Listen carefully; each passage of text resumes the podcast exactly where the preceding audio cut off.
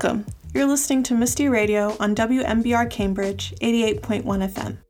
I'm your host, Sanaya Sampson Hill, and today on the show we have a special interview and talk to share.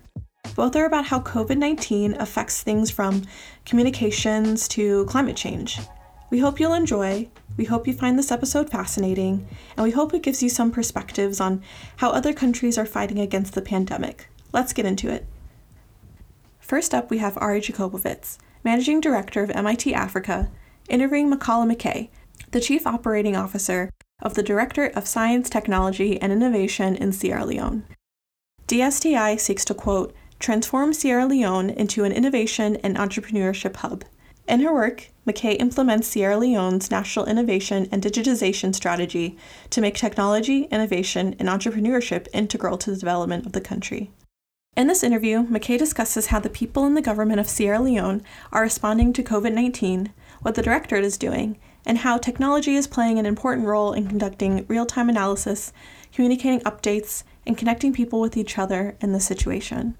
Without further ado, Michala Mackay. Uh, Michala Mackay, the um, COO of uh, the Sierra Leone Directorate of Science, Technology, and uh, Innovation Agency, is here. Uh, so, welcome to the MISTI Radio podcast, Nicola. Well, thank you for having me. Um, so, uh, just to start, can you give us a sense of what the feeling right now is, sort of across Sierra Leone, how people are feeling, and how people are responding to it, the pandemic? Well, generally speaking, there's a lot of um, anxiety you know, there's also a lot of fears because um, people don't know um, what exactly tomorrow is going to bring. Um, people are concerned about our general um, readiness to be able to respond to the COVID 19, particularly seeing what is happening in developed economies. And um, already we can feel the impacts, the change in the environment, the corporate sector, you know, already has um, been hit by the ongoing circumstances. But um, the most important thing is the government efforts and how it is partnering with both local and international stakeholders to be able to flatten the curve. And more particularly, how it has joined several other economies in seeing how it can use um, technology to help improve the response time and also be able to continually engage um, the general populace on the status quo and the government's plan in ensuring um, that it does what it could under the circumstances to guarantee the continued safety of its people. So, what are the, some of the more uh, specific response ideas that are emerging from the government, and maybe more specifically around the role of technology and how DSTI can um, be effective there? Mm-hmm. Okay, well, soon after you know state of national emergency was declared, now the, the existing um, emergency operations center was activated to level three because of the seriousness of the you know because of the pandemic, and um, in that process, another pillar was established, which was that relating to data technology and management. So within that pillar, we do have more or less a, a, a consortium of both public and private sector stakeholders with specific goals, three in particular, one being how we can integrate the existing data sets to make sure we have one secure platform for real-time analysis. The second um, goal there is to see how we can improve the existing connectivity and infrastructure support for preparedness and readiness. And the third, how we can actually mobilize national ICT expertise to support Sierra Leone's response. Now, um, as some may not be aware, um, being in the developing economy, um, we're not always um, that prepared in so, in so much as infrastructure is concerned. So one of the primary objectives of what we call the COVID-19 ICT response team was to focus on connectivity and infrastructure. That is, look at the existing the infrastructure of the Emergency Operations Center and whether it can actually take the additional workload um, that was it was going to face um, with the, the COVID-19 in operation. So it meant bringing fiber optics connectivity to the, the center itself.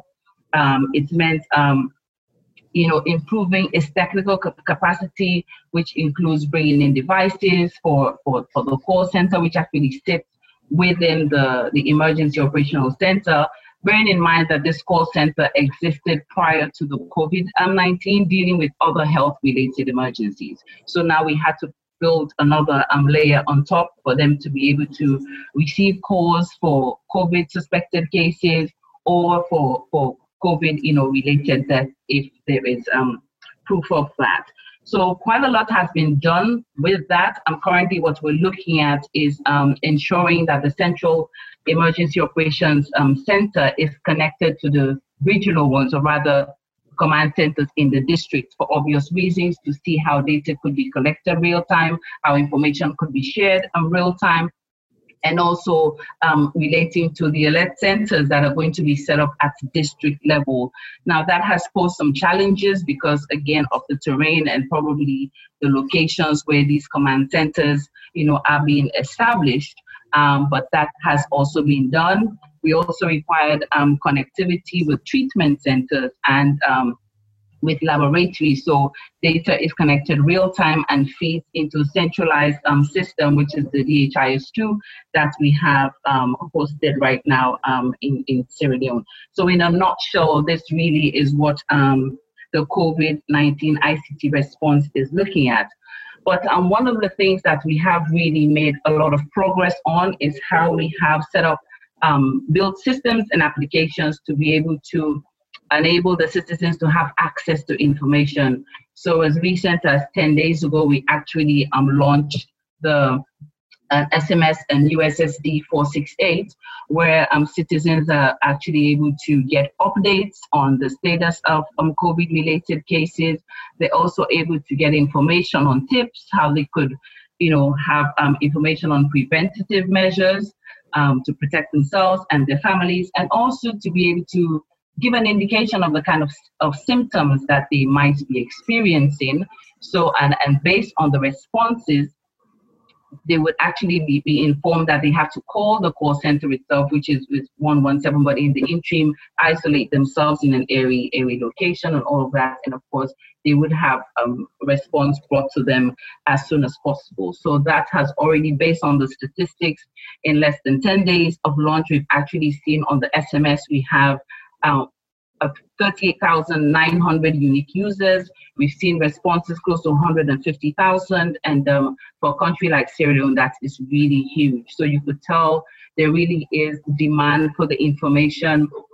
Citizens are making good use of it. And in addition, we also have established on the Ministry of Health a WhatsApp um, platform, again, very you know interactive, where um, citizens could be able to ask um, questions. But uh, what we're looking at right now is to see how we can continue to partner with institutions like the MIT, for instance, on um, data analytics. Because one of the things um, we found, um, obviously, the government needs access to, to, data to be able to make informed decisions on or strategies it has to adopt insofar as the response is concerned.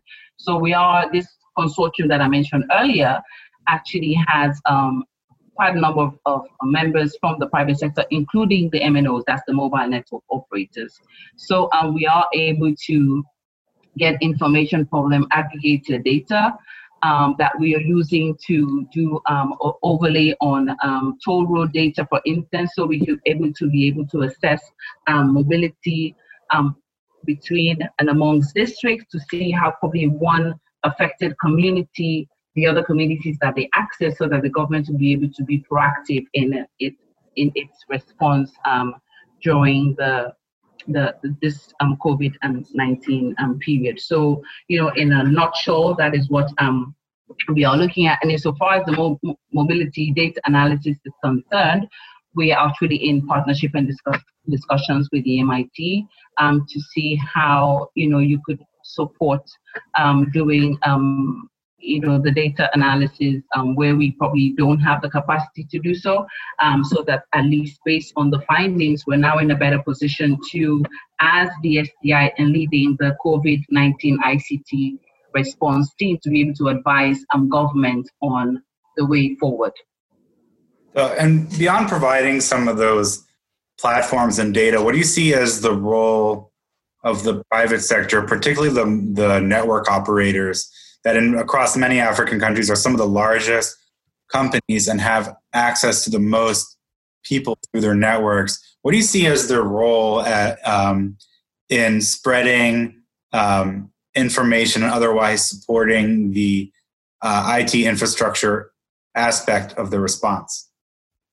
Well, um, as I as I um, speak right now, even through um, bulk messaging, they have been able to, as part of the consortium, send um, messages to all the subscribers. Firstly, to inform them of the different portals through which they can have access to information, and um, they are actually working with us to see how we can add another layer to the existing communications portal, and that is the IVR. Um, because given the, the nature of um, you Sierra Leone at the moment and the number of people who are literate, we really have to ensure that there is access to, to information through means that um, people are familiar with, which is the, the voice um, information, and um, of course, it has to be diluted in, in local languages, you know, um, the lingua franca, which is Creole. So we're actually working with all the MNOs, two leading MNOs um, at the moment to see how we can also add the IVR um, services on the existing um, 468, the SMS and the USSD. So it's another option for um, the, the, the, general populace if they choose to do the interaction through voice then that facility is available. And if, if they choose otherwise, then at least there's also um, other means. So yes, they are fully on board. Um, we engage with them on a daily basis, um, have meetings sometimes twice a day to be able to understand where all the partners are and what further interventions are required. And these are really great sort of, you know, high-end, high-tech sort of 21st uh, century solutions uh, what do you see as the role of, let me say, more like low tech solutions or, you know, older technologies such as radio or just, you know, print media or other distribution networks for getting information out? Um, what do you see as their role? Because, you know, obviously a lot of people have phones nowadays. Now, some between in that group, you have a split between the people who have smartphones and the people who don't. Um, but then, you know, there are people who might be somewhat um, out of out of reach of some of these networks or just not really engaged with their phones. And mm-hmm. are there any sort of low tech solutions, uh, for lack of a better word, that uh, you feel like could be implemented or could be particularly effective? Um, yes, there are. Um, in terms of the print media or you know um, radio stations, they still play a pivotal role again for similar reasons. Um, yes, although we do have statistics to suggest that at least two out of every three household members have a phone, but the fact of the matter remains there's still a percentage of the population that does not have access to these devices, or probably they are in locations where they they they they're unserved or underserved. So um, in terms of the internet um, penetration. So in those cases, we're also relying on the local community radio stations to be able to provide timely information in the local dialect as well to the, the communities um, in those um, affected areas. Uh, we're also looking at traditional means and working with local partners to see how, if there's possibility of using town choirs, for instance, to be able to raise the awareness um, and of course the preventative measures of a hand washing. And now, of course, there's a lot of drive to be able to to encourage people to use um, um, face masks and also to know that even if you're using a face mask, it actually comes with certain responsibilities, how you care for it, you know, um, how you ensure it is cleaned and um, things like that. So yes, so we're using a holistic approach.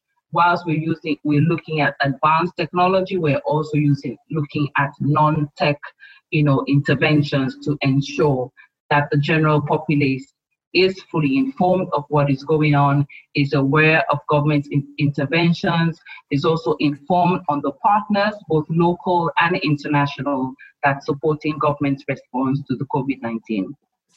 So, uh, Sierra Leone dealt with a pandemic just a few years ago, um, along with some other countries in the region. That was the uh, now, you know, well known Ebola pandemic. Mm-hmm. And I guess having dealt with that recently and one that required a large scale intervention and was obviously very disruptive. You know, what lessons really do you feel like Sierra Leone and the region could have for the world um, in terms of how to approach this pandemic and how to work within communities to address some of the most pressing issues? I believe it really has to do with the preparedness, generally speaking. Um, whether using um, the, of course, the best option is to ensure you use advancements in, in technology um, to get um, your, your country ready to respond to either COVID or any other um, related um, pandemic. Yes, it is true we were affected um, and terribly so by the Ebola. You know, it hit um, the economy and it took some time for Sierra Leone to recover, and we still have traces of, of that still in our developmental and sustainable growth. Um, but um, unfortunately, as with many other states, we were not prepared. Um, whether you're looking at it from a, a, a health-related um, um, perspective, or even um, simple the general awareness of basic do's, and don'ts, it was it seemed it was very easy for us to slip back into what we had known as a normalcy.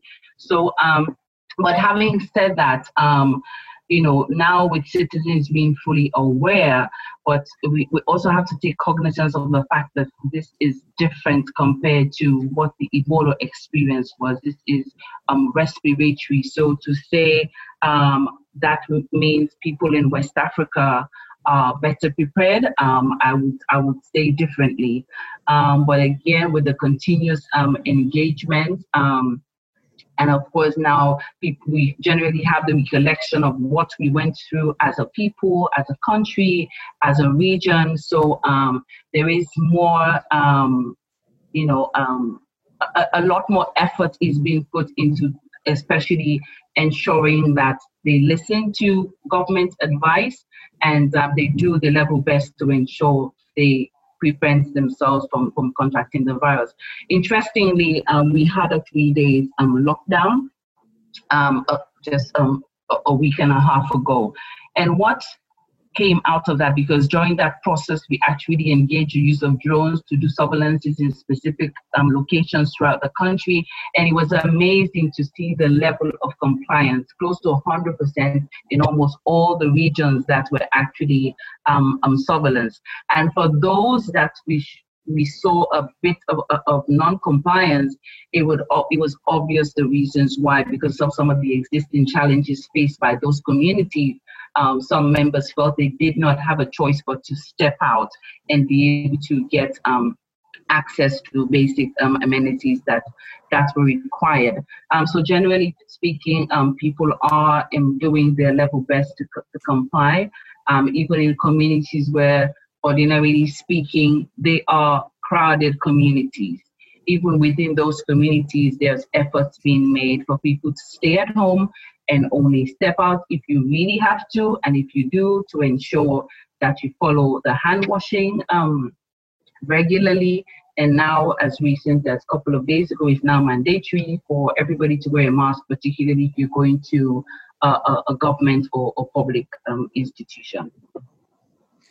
So uh, you'd mentioned a bit about the uh, the economic fallout from the the uh, Ebola pandemic, and I think this is something that a lot of people are trying to understand how to respond um, going forward. And I think the general consensus seems like we don't really know what it's going to be, but we know it will be massive, and we know it will probably last for a while. I mean, uh, you know, we we've already seen some rumblings of this in our economy, um, so in our global economy, not just in the U.S. one. Uh, mm-hmm. What do you what do you see, or what did, according to your experience, like were there some interventions in terms of um, economic uh, response that were particularly effective?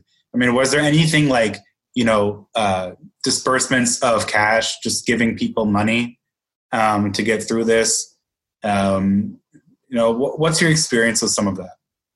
Yes, in some instances, I'm bearing in mind um, that we do have quite a lot of small and medium um, enterprises um, in Sierra Leone. So in some um, cases, Um, yes, they had um, access to to some funds, minimal though though they were, but at least it um, kind of you know helped them or put them in a position where they could try to get on their feet. Of course, these measures are not sustainable in as much as initially they might seem like the right thing to do.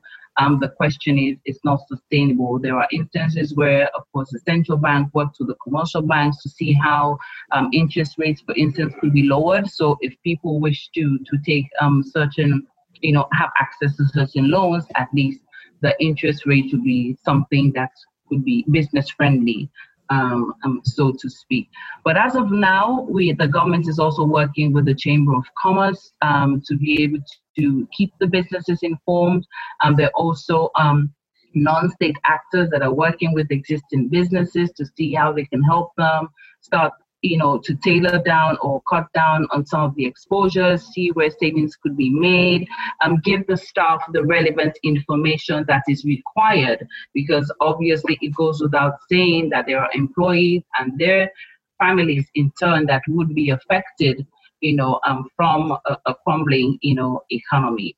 Um, fortunately, we're not where we were when the Ebola hit that's fortunate because to some large extent, although our figures are actually going up on a daily basis, we still have a very functional government. We still have, you know, businesses up and running. Um, there's still um, taxpayers who, who are, you know, complying with the relevant laws. So in that respect, um, yes, things. Um, and again, the government is also working with international organizations to see how we can make sure um, that it keeps the, the economy um, up and running. But that having been said, um, if we do not um, continue to put our, our, feet um, to, to, to the wheel, our hands to the wheel to be able to flatten the curve, it is going to take a, a, a bigger another turn, and especially looking at what is happening in the uh, neighboring countries, Liberia and, and, and Guinea, we see the numbers going up. And um, so we're also keeping an eye on that. The good thing we closed our borders to to our, our neighbors, Guinea and Liberia, except only for essential goods. And even that, there's um, quite a bit of monitoring at, at border points. Um, and um, if need be, um, quarantine of people that uh, attempt to come in, just so that we make sure uh, we can contain um, the virus and, and limit its, ability to spread.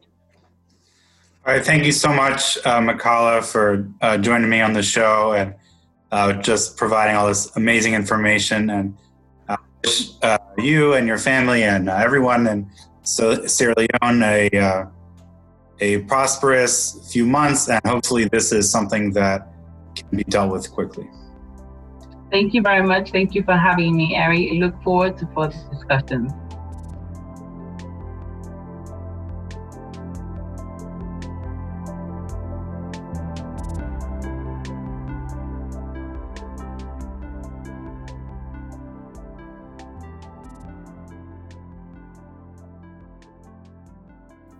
Up next, we have a song for you by Nigerian musician Tony Allen. He is most well known as the drummer for the band Fela Kuti and was considered one of the primary co founders of Afrobeat music. He passed away on April 30th this year at the age of 80. Take a listen to his song, Every Season.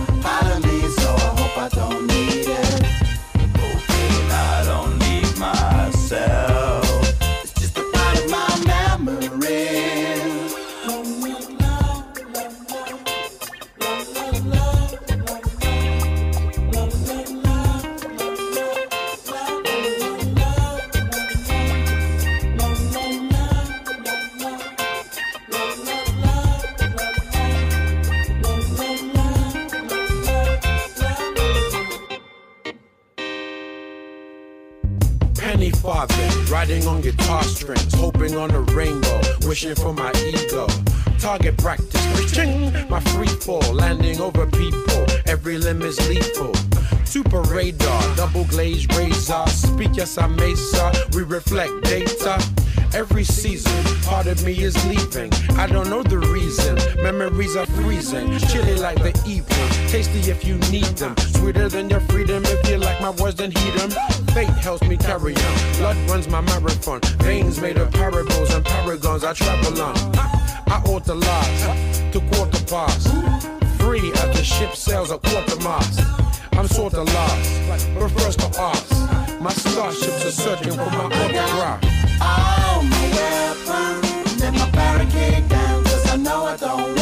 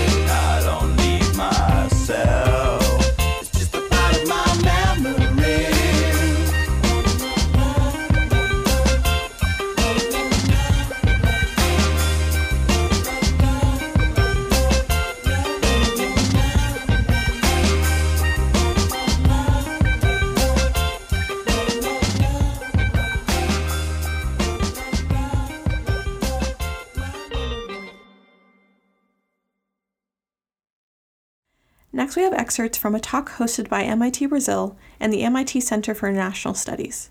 This year marks MIT Brazil's 10th anniversary. Since its inception, the program has been a hub on campus for engagement with Brazil. The Starr Forum series brings professionals from academics, policymakers, and journalists to talk about international issues. On April 24th, they invited Dr. Carlos Nobre, an MIT Brazil program partner, to talk about how the COVID 19 crisis reveals how balancing tropical ecosystems can actually reduce the risk of future pandemics. Dr. Nobre is Brazil's leading expert on the Amazon and climate change. He is currently a senior scientist at the University of Sao Paulo's Institute for Advanced Studies, chaired the Brazilian panel on climate change, and the co chair of the science panel for the Amazon. Nobre received a PhD in meteorology from MIT. Now, listen to Nobre's discussion, moderated by Elizabeth Leeds, Senior Fellow at the Washington Office for Latin America.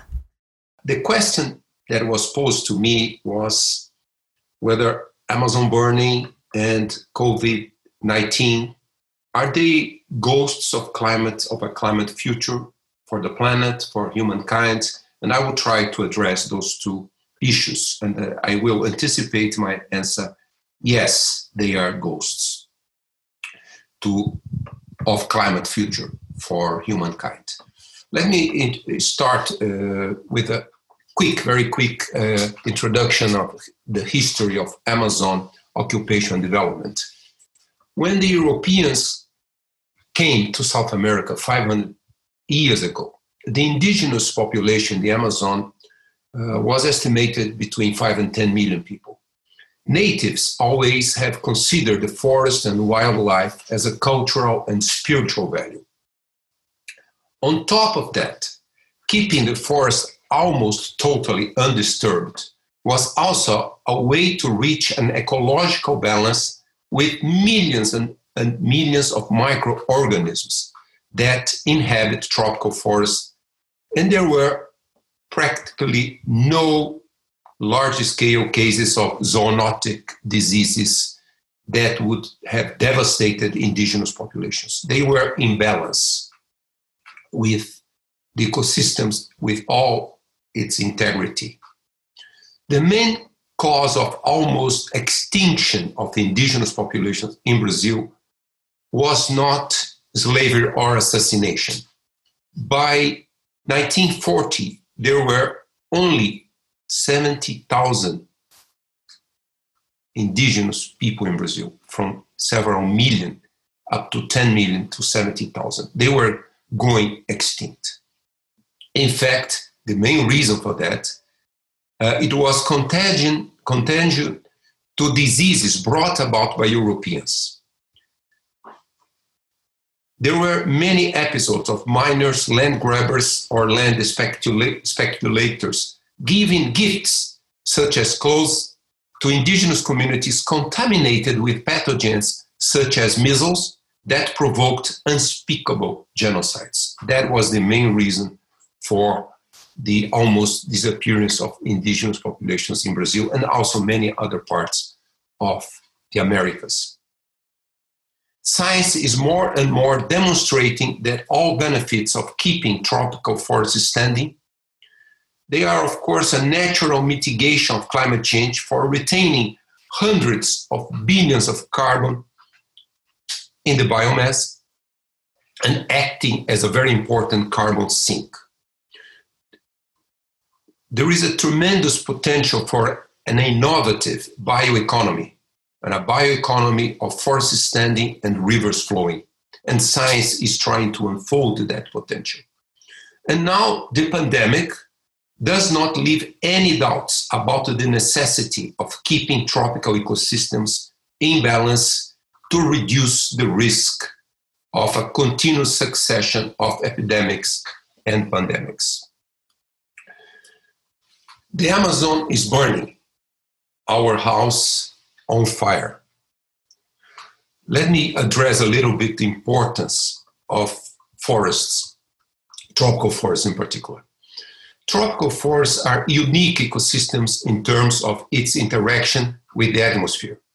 They exist where there is a lot of rain and short dry seasons, usually shorter than three months. That's why they call rainforests. They are not only a passive response to a climate driver of larger rainfall in the tropics. They, in fact, create conditions, conditions for more rain it's almost an evolutionary mechanism for survival. They keep evaporation all year round at very high levels in the Amazon. The water vapor injected in the atmosphere increases rainfall levels, especially during the dry months of the year. Therefore, the forest, by drawing soil moisture deep down with a deep rooting system, creates the conditions to more rain and for its own maintenance. In sum, the forests very efficiently recycle water and increase overall rainfall by 15 to 25%, primarily during the dry season. That makes the inside canopy environment very wet, and fires rarely propagate inside the forest, the undisturbed forest. That is, the Amazonian forest is resilient even to lightning strikes that ignite fires in many dry forests and savannas ac- across the globe, like the bushfires in Australia, the fires in California forests, Siberia, etc. But the forest is under three anthropogenic drivers of change acting simultaneously and synergistically. The first one is regional deforestation that reduces the water recycling process and increases surface temperature. About 17% of the Amazon forest has been cleared, and another 6 to 10% is in various stages of degradation, fragmentation. Second, climate change due to global warming also increases temperature, has increased about 1.5 degrees the temperature in the Amazon, and also has an overall effect of increasing the seasonality of rainfall with an annual decline of most of the Amazon basin. The third anthropogenic driver is warmer temperatures, forest degradation, and proximity to man made fires also has increased significantly the vulnerability of the forest to fires. As I mentioned before, undisturbed forests are very wet even a lightning ignited fire would not propagate. But now the Amazon forest is becoming more and more vulnerable to fires.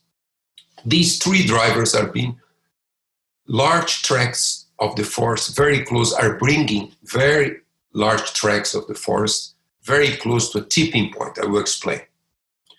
Observations re- reveal that worrying picture of the proximity to a tipping point.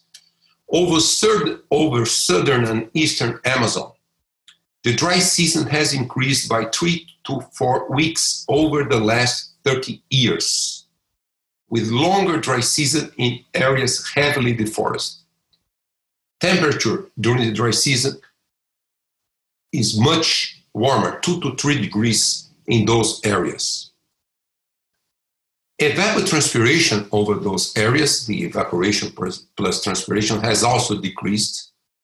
And also, this carbon sink, this natural behavior of tropical forests, all forests in the world, but also tropical forests, the carbon sink strength is dangerously declining in those areas. This is southern eastern Amazon, mostly in Brazil. In the 1980s and 90s, the Amazon was a sink of 2 billion tons of carbon dioxide from the atmosphere, which was about 7 and 8% of total emissions of carbon dioxide. Today, that number is much less, and some tracts of the forest in southern Amazon have become carbon source. So the combination of warmer temperature, fragmentation, increased deforestation, and man-made fires has created the conditions for much more forest fires. That is becoming much more vulnerable to fires, the forest is becoming. And the most worrying observation is that in the southern and eastern Amazon, species of trees which are typical of very wet climates, they are showing a higher mortality rate. It seems that this process of a large scale change is already occurring or about to occur. So considering all those things together, science, science today indicates that between 50 to 70% of the Amazon forest is very, very near an irreversible tipping point of savanization. It may be turned over a dry savanna in 30 to 50 years.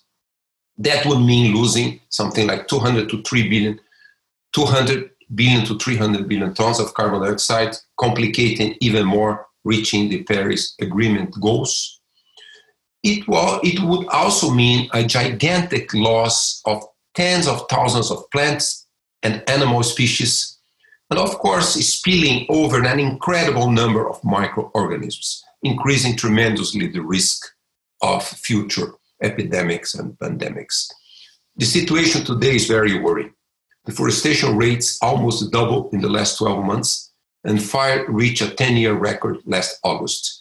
Pollution caused by the fires last year in the Amazon made the Amazon in August the most polluted place on earth. And we know, let's say, just looking at how COVID 19 uh, vulnerability of people to pollution. Polluted cities like New York City the risks of death by the virus is much higher. So that might happen again during this year's burning season. Let me move now to uh, to talk a little bit about the the COVID uh, nineteen. When and where the next pan- pandemic will emerge? Uh, what is really a likely path to our next zoonotic pandemic? ecological imbalance make it quick and effective for pathogens, virus, bacteria, and other pathogens with high host plasticity to move to birds, bats, rats, monkeys, insects, cattle, pigs, chicken, etc., and then uh, animal to human spillover viruses. An amplification and amplification of human to human transmission, as we've seen happening, unfolding at the gargantuan scale during this pandemic. This is the case for many of the well known uh, epidemics and pandemics uh, in the last uh, perhaps 100 years, but certainly in the last 40 years. HIV, Ebola, bird flu, swine flu, MERS, SARS, Rift Valley fever, West Nile virus, Zika virus, dengue, chikungunya, and, and uh, the new coronavirus. A dangerous zoonosis is really appearing every four months. Tropical deforestation fires change radically the complex ecological balance between microorganisms and animals. Corridors of contagion are constantly and growingly being created by miners, hunters, colonists, timber loggers, land grabbers that can carry new pathogens to urban centers and spread quickly and eventually globally. Wet markets, bushmeat, illegal trade of wildlife, all of that is present in the Amazon.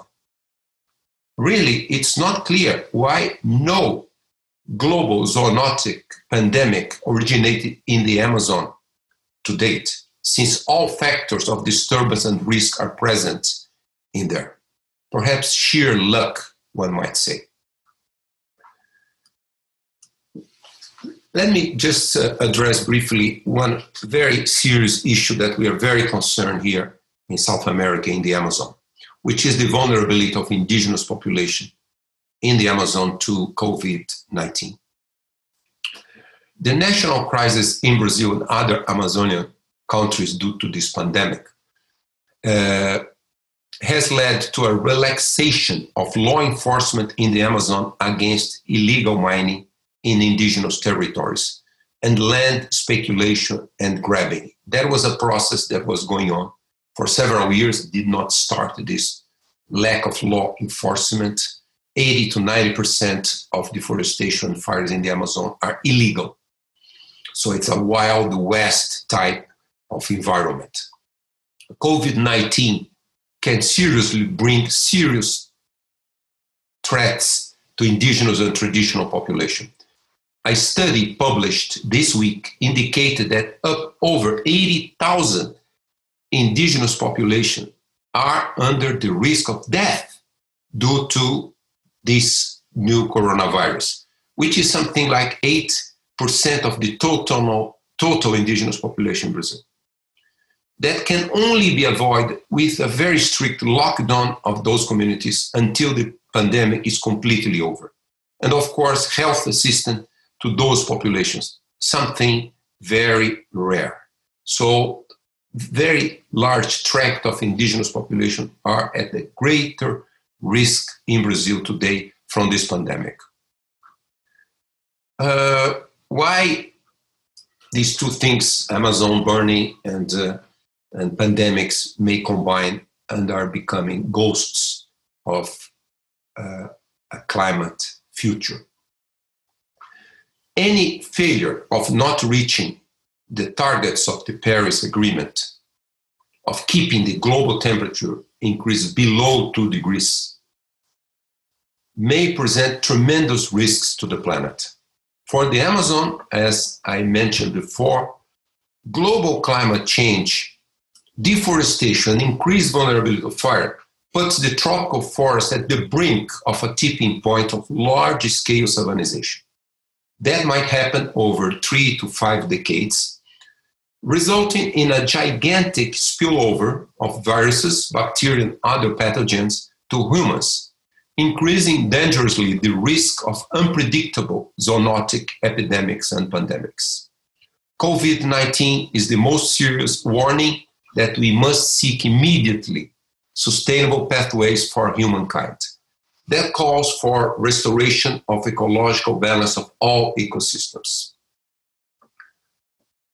but particularly tropical ecosystems. That's where it houses millions of different species of virus, bacteria, and, and other potential uh, pathogens. Massive forest restoration also brings the natural climate change mitigation solution. One hectare of restored forest in the Amazon removes between 12 and 15 tons of carbon dioxide from the atmosphere a year for about 25 years. A natural climate change mitigation solution. COVID 19 has brought to all of us globally the enormous sacrifice of flattening the contagion curve to save lives given the capacity of health care units. The Earth has also a limit to its capacity. Climate change presents a great risk of exceeding such capacity, and we must also flatten that curve of risks by reducing emissions of greenhouse gases urgently and increasing removals of greenhouse gases from the atmosphere, particularly carbon dioxide, through a massive forest restoration program, a global forest restoration program. And this forest restoration program is very important to happen also in the Amazon. As I mentioned, the Amazon large fraction, perhaps 50 to 70%, might be turned into a dry savanna within three to five decades one way to fight that back to reduce the risk, not to eliminate it, but to reduce, is restore large fractions of deforested areas. As I mentioned, uh, cattle ranches, uh, livestock farming is very low productivity in the Amazon, less than one head of cattle per hectare. So, if we move to a sustainable intensification of existing activities there, we may have very large area, something like 300, 400,000 square kilometers. And we have to restore forests, particularly in southern and eastern Amazon, to try to reboot, let's call it reboot the, the water cycle, reboot the capacity of the forest to recycle water efficiently, to increase rainfall in those areas, to reduce the increase in the dry season length. So that's one way, one strategy. Does not really guarantee saving the forest, but at least we have to move in that direction. Let me just conclude by, by saying, uh, with respect to the Amazon, uh, climate change and pandemics, we are already at a crossroads, very close to an irreversible tipping point one clear learning from the pandemics is that we have to listen to science, as Greta Thunberg has been echoing for climate science. Listen to climate science. A recent Gallup poll indicated the trust in science has been high all over the globe, perhaps one of the few good news that the pandemics is bringing about. And the growing anti-science, anti-science and fake science movement is somewhat weaker, but did not disappear. Protecting human life is showing global collaboration of the scientific communities of almost all countries. Lessons learned from this pandemic must serve to prepare all of us to face the gargantuan risks that climate change poses to life on Earth and to our own survival we must right away raise planetary health at the same level of importance as human health. In that way, protecting tropical forests, especially the Amazon, is an urgently necessary global endeavor to be carried out by all Amazonian countries and by all of humanity. Let's raise the voice of science to guide us for a sustainable future and our voice in unison to save the Amazon. Thank you so much, Professor Nobre. And uh, before we close the forum, uh, would you like to make any final comments uh, before we say goodbye? Yes, I just want to make uh, one comment because this was organized by MIT. You know, one idea that came to my mind uh, because I, you know, I did my PhD at MIT. At that time, it was called Meteoro- Meteorology Department at the Green Building, beautiful building, from 1977 to 82. And then, of course, MIT always was in my mind during the five and a half years that I spent at MIT.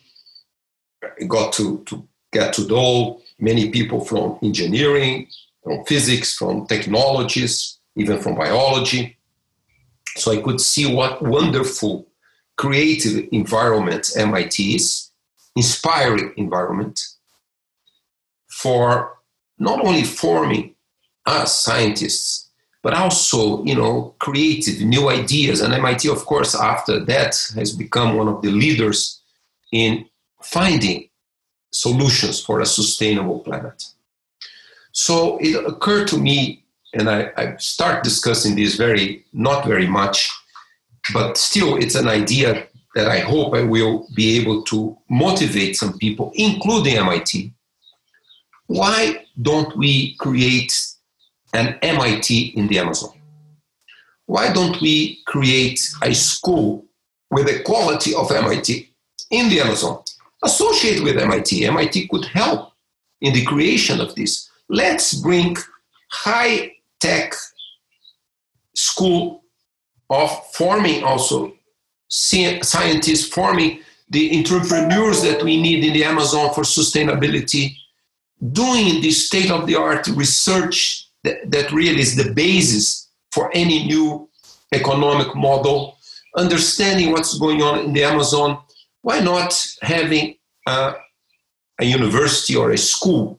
I prefer to call a technological institute. We are actually calling the Amazonian MIT or AMIT, Amazon Institute of Technology. So I would like really to end this uh, uh, very nice conversation with you, really raising this issue. Why? Because we need to find a sustainability pathway for the Amazon. We need to improve the quality, the size, the strength of science and technology in the Amazon. So it's not only necessary to do outside of the Amazon. We have to bring this capacity to bear into the Amazon. So my final remark would be to save the Amazon, not only a global, uh, a global endeavor, a very urgent one, but also we have to bring knowledge. We have to construct a knowledge society, and you know, having an Amazonian MIT would certainly help that a lot. I want to thank you very much, Professor Liz, and all colleagues for giving me the opportunity to talk to you.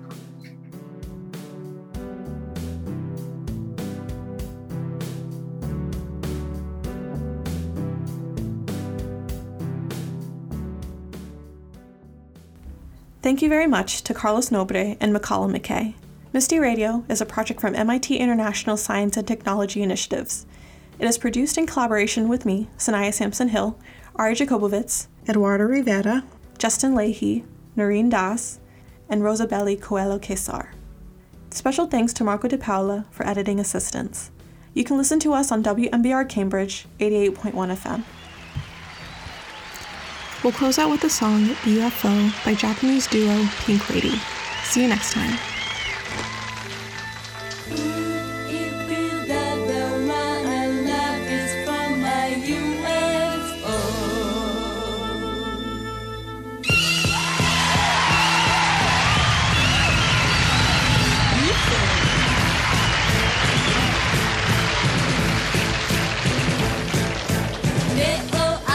て見つめるだけで。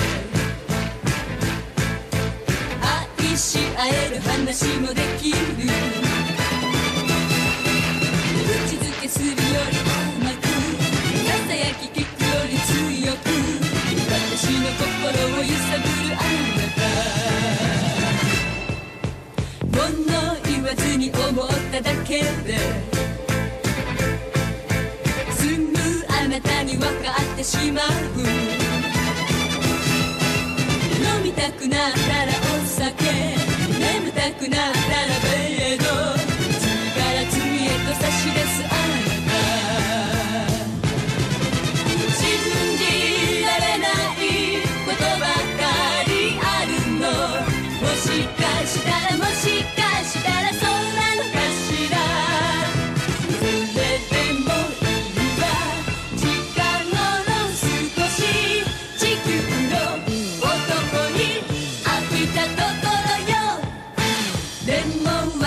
は確かめたいわ。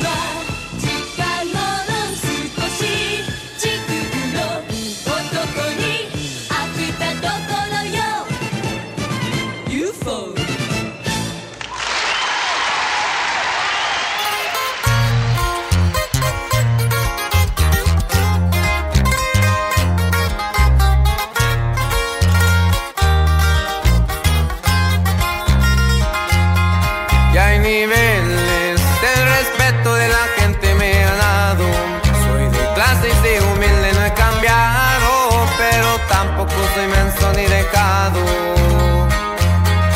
Y ahí andamos por las calles más notorias y en los antros. Las mujeres más hermosas por un lado, nada en esta vida es fácil, batallamos que el dinero de dónde viene, que nos miran sospechosos, que porque están al pendientes,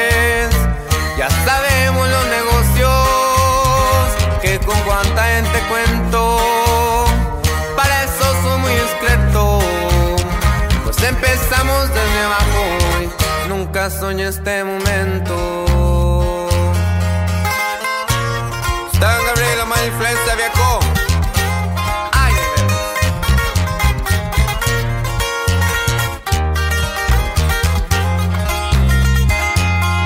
Ya se escuchan las mentiras, las envidias y amenazas. Los que no se han